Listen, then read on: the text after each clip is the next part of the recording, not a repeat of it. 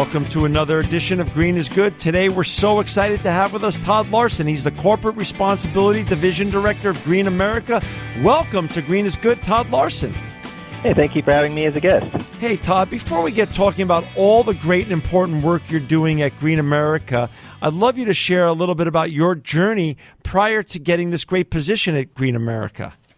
Sure, happy to. Uh, well, I've I've done a lot of different things in my life. Um, before I was working at Green America, I actually got a master's degree in political science, which has helped me through all of my jobs.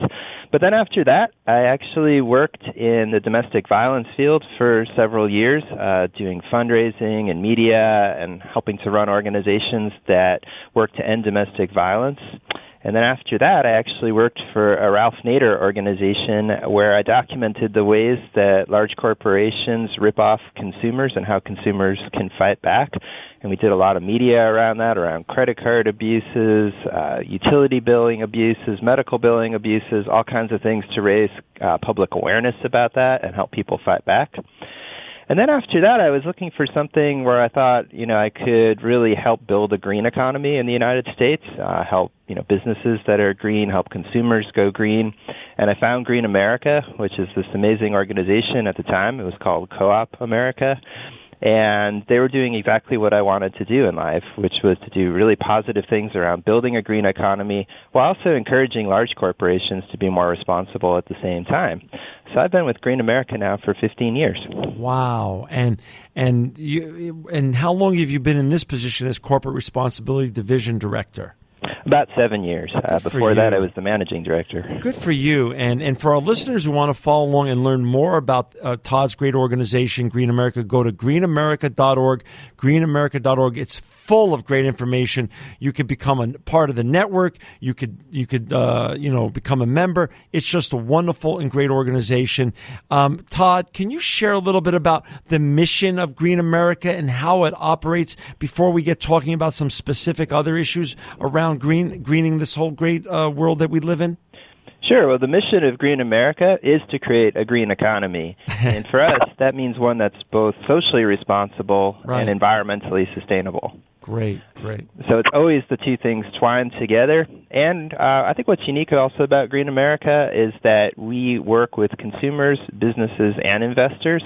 So really everybody who's putting money into the marketplace, we're trying to work with them to make their money greener, uh, to make their uh, investments more sustainable, change the way they're doing their purchases, change the way businesses run their uh, companies it's the full range of activities across the economy that we're involved in. That is just great, you know. And I'm on your beautiful website now, and there's so much information here.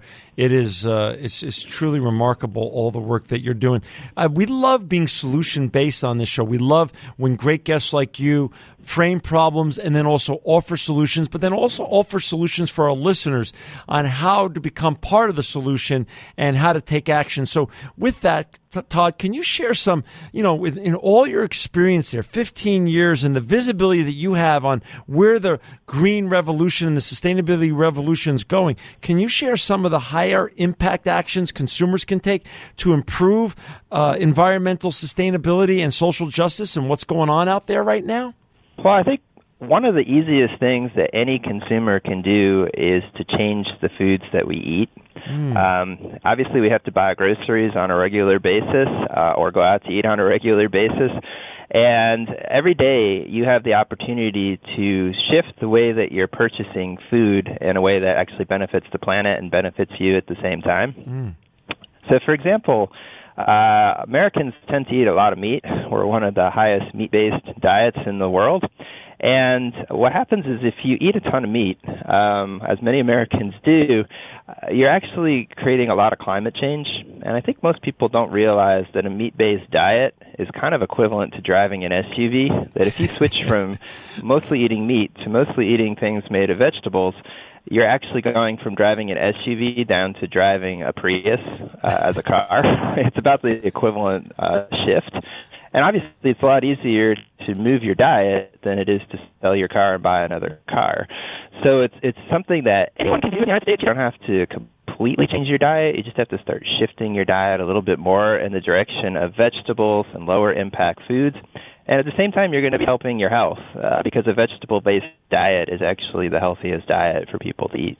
I love it. Well, I'm a vegan, so I get a pass on that one. So at least I'm not driving an SUV today. I like that. That's great.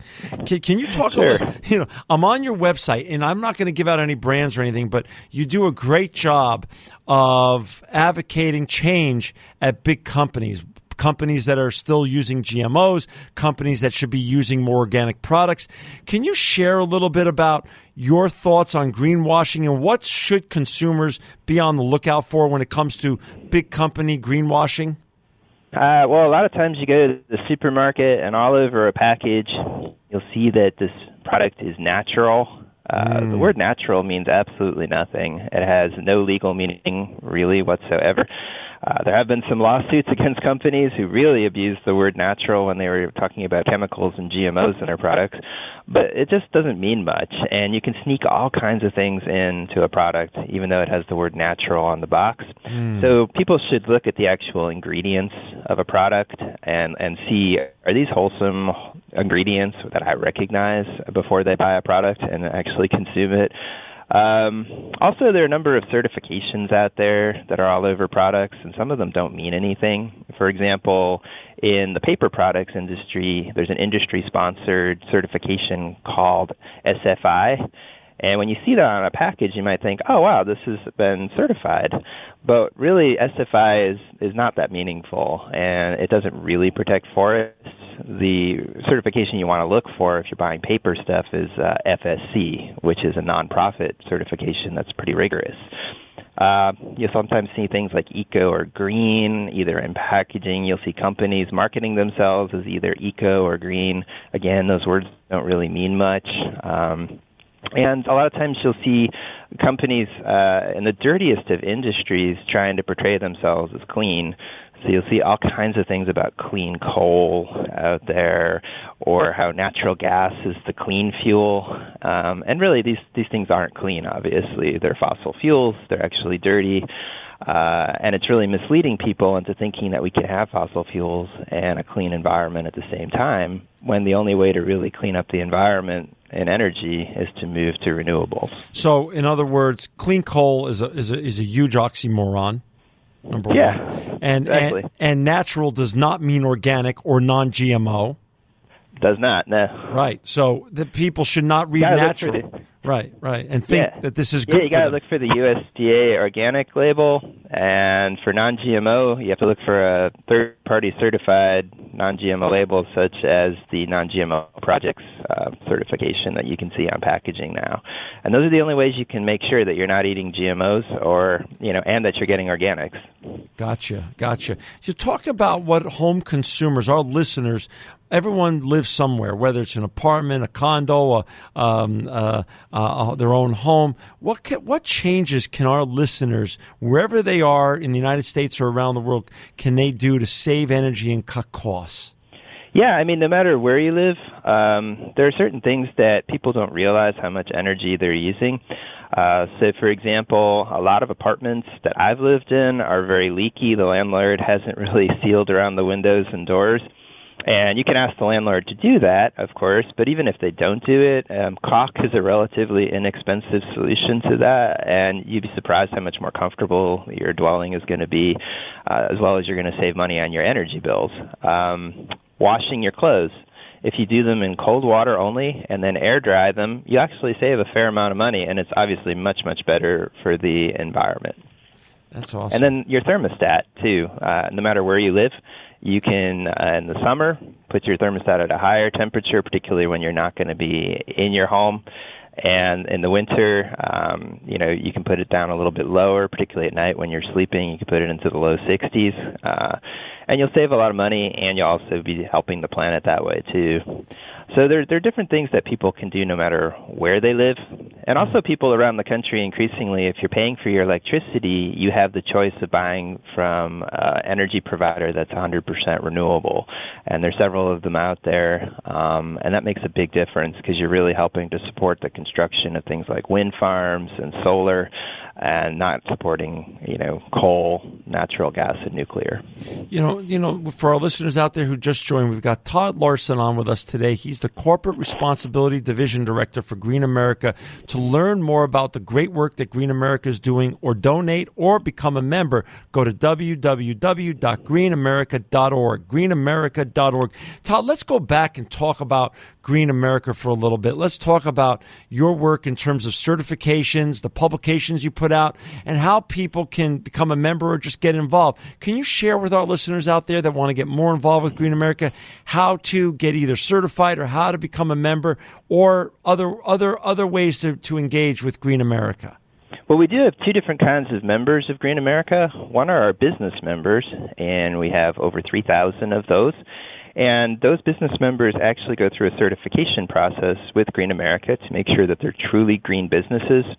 And those truly green businesses, then we promote to the public uh, through our national green pages or green pages online.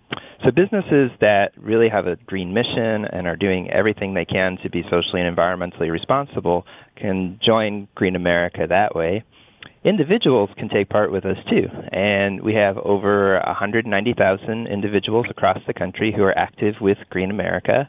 Um, people can become members, and then they're supporting our work, and they're also um, receiving our publications and learning more information from us about how to be active in the green economy. Then we have a number of people who are e-activists with us as well, and a lot of them take our petitions that go to companies to encourage them to be more responsible and get more information from us as well. And those petitions really make a big difference. I think people wonder, you know, does it help for me to click onto some petition that goes to a company or to Congress? And the answer is actually yes. Uh, we just saw in the last day, uh, we sent 23,000 petitions to the Apple Corporation encouraging to, them to remove toxins from the supply chain and protect workers who are being exposed to chemicals like benzene and, ex- and hexane. Mm. And just yesterday, Apple agreed to ban those chemicals in the final assembly of their products and to really limit exposures uh, down the supply chain. Uh, they need to do more. There are more chemicals that are out there in the manufacturing process, and they need to, you know, make sure that they're rigorously tracking those and reducing exposure to those, and substituting safe chemicals for harmful chemicals whenever possible. But uh, this is an important first step for Apple, and it's really because so many people wrote to the company and said, "I'm really concerned about." So your petition process really does work, and and people's vote and people's um, engagement with your organization really does uh, create and effectuate major change, like this major development. Yeah, absolutely. I mean, we've seen it over and over again. We've gotten magazines like National Geographic to commit to printing on recycled paper when they weren't doing so. Wow. We've seen uh, giant utilities agree not to build coal fired power plants because of public uh, concern about that. Uh, we've seen companies like General Mills removing GMOs from products like Cheerios. And it's really because of all the people who join with us and use their voice with those companies, whether they're taking our petition, going onto a company's Facebook page and commenting there, calling the company. People do a variety of things with us, all of which are very effective and very helpful. So people really should feel like, yeah, my voice does matter. That is great, and and and, and your activism. Um, I mean, you said Apple could do more, but we could all do more. So it's great that they've taken. That's a major leap for them to take that first step, and uh, and that's going to probably create major major great waves in the in the uh, manufacturing industry of electronics. I, I think so. I mean, because there's a lot of pressure, as you probably know, on Samsung as well, and there's been a lot of exposure about the fact that they've been using chemicals in their factory that are causing severe diseases in in factory workers, both in Korea and China. Mm. And they also recently it was disclosed that they were using child labor in one of their supplier factories. Uh, so Samsung has a lot of issues as well, uh, and so do all the other electronics manufacturers. Many of whom do a significant amount of work in China.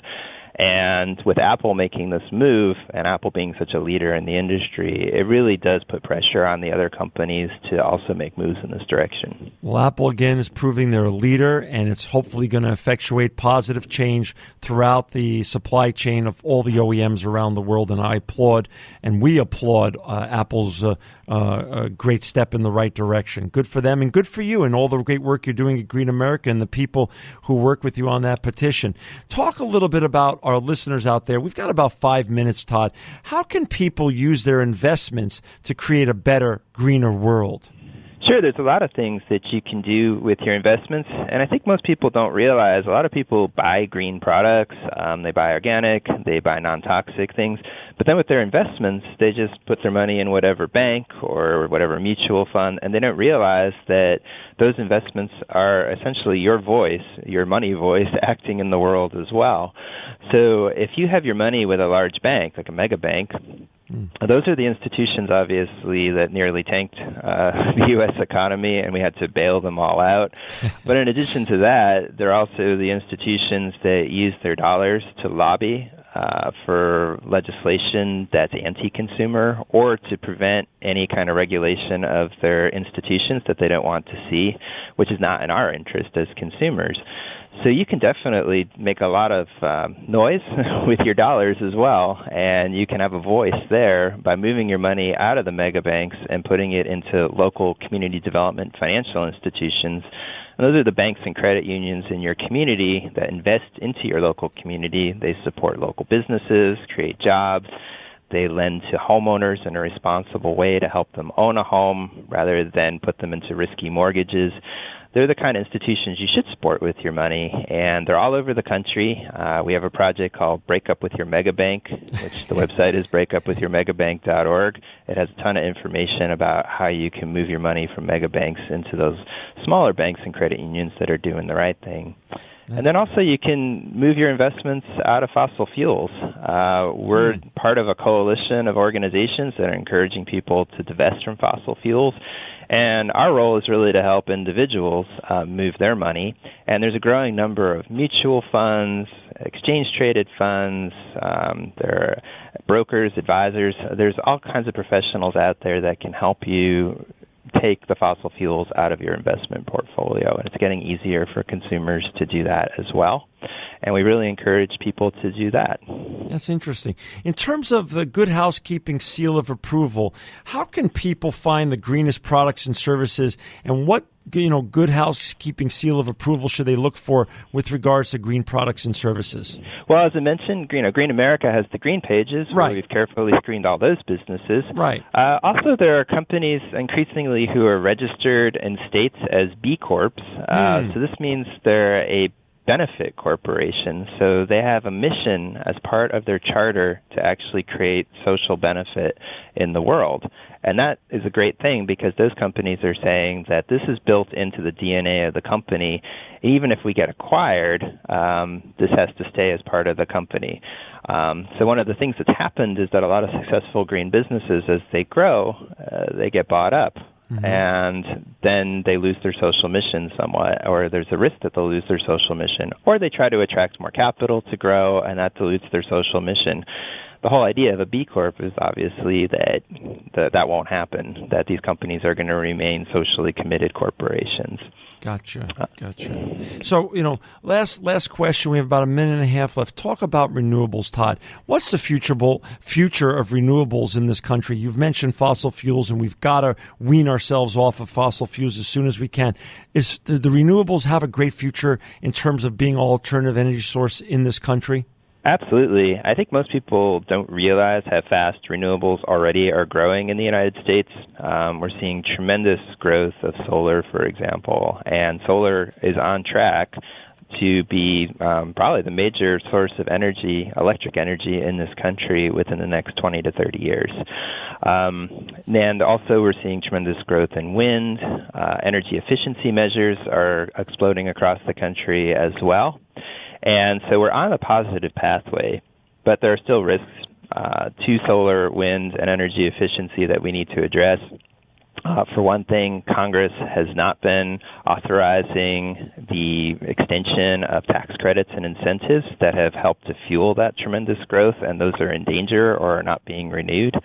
Uh, so Green America itself actually has legislation called Clean Energy Victory Bonds that people can support and that would be treasury bonds where all the money goes to support incentive programs for clean energy and energy efficiency in the United States. And that would really drive the market even faster in, in the U.S. And then the other thing that people have to look out for is that states that have renewable portfolio standards, which have driven the increase of renewables in those states, those are under attack across the country, and people are fighting back locally. It's exciting to see people defending the renewable portfolio standards you know, looking for a clean energy future in their state. But those those are under assault by the fossil fuel industry as well. So we need to be vigilant. We need to protect the growing clean energy industry, and I think it will develop into our major energy source in the next 20 years. Well, perfect. And Todd, thank you for being our great guest today. For to learn more about Green America, or become a a member or get certified or just donate to their great organization, go to www.greenamerica.org. Todd, thank you for helping our listeners green their lives and our world. You are truly living proof that green is good.